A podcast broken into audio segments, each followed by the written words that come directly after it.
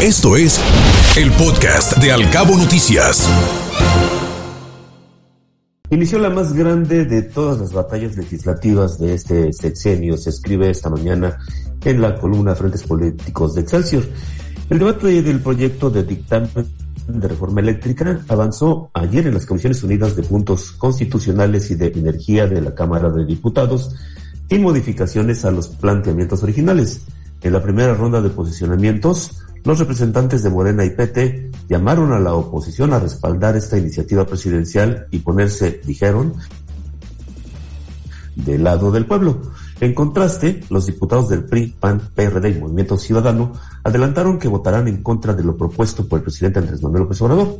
Llegó la hora de saber de qué cuero salen más correas, por el bien del pueblo, y con eso no se juega. Por otro lado, el presidente Andrés Manuel López Obrador calificó como un éxito la consulta de revocación de mandato, pese al boicot y trampas que, dijo, cometió el INE. El 92% de los 16.3 millones de personas que pudieron a votar manifestaron su respaldo para que sigan el cargo hasta el fin de su sexenio. El mandatario reprochó de nueva cuenta al instituto al haber instalado solo 57 mil de las 166 mil casillas que regularmente se colocan en una elección federal. Esto fue, dijo, parte de la causa de que hubiera obtenido la mitad de los 30 millones de votos que logró en 2018, aunque fue más de lo que obtuvo el entonces candidato Felipe Calderón en 2006. Se midió la musculatura del movimiento y cada quien saca sus conclusiones. En otro tema cuestionado sobre el abstencionismo de más de 80% en la revocación de mandato, el consejero presidente del INE, Lorenzo Córdoba, explicó que quien quiso votar, votó en la jornada de este domingo.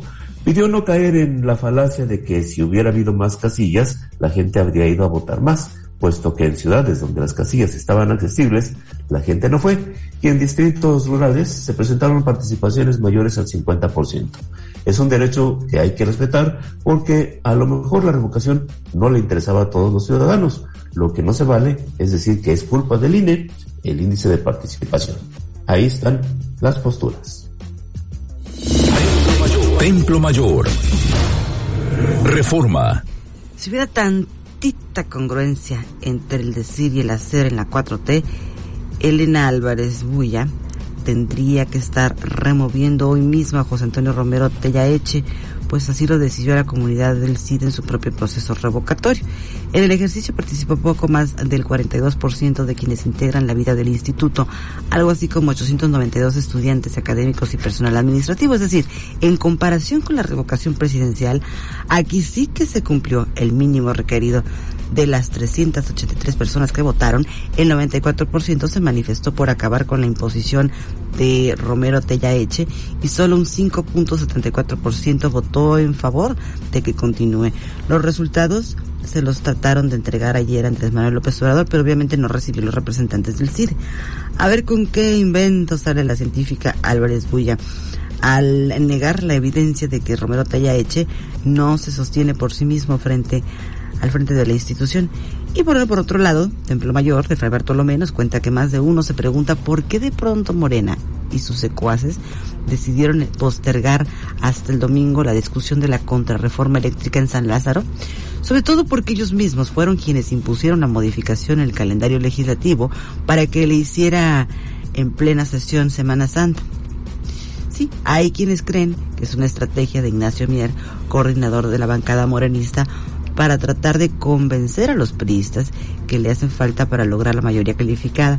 Otros mal pensados dicen que a lo mejor la 4T está apostando a que no alcancen a regresar de vacaciones los legisladores y en su ausencia resucitar la iniciativa presidencial que hoy por hoy no cuenta con los votos necesarios. Milenio.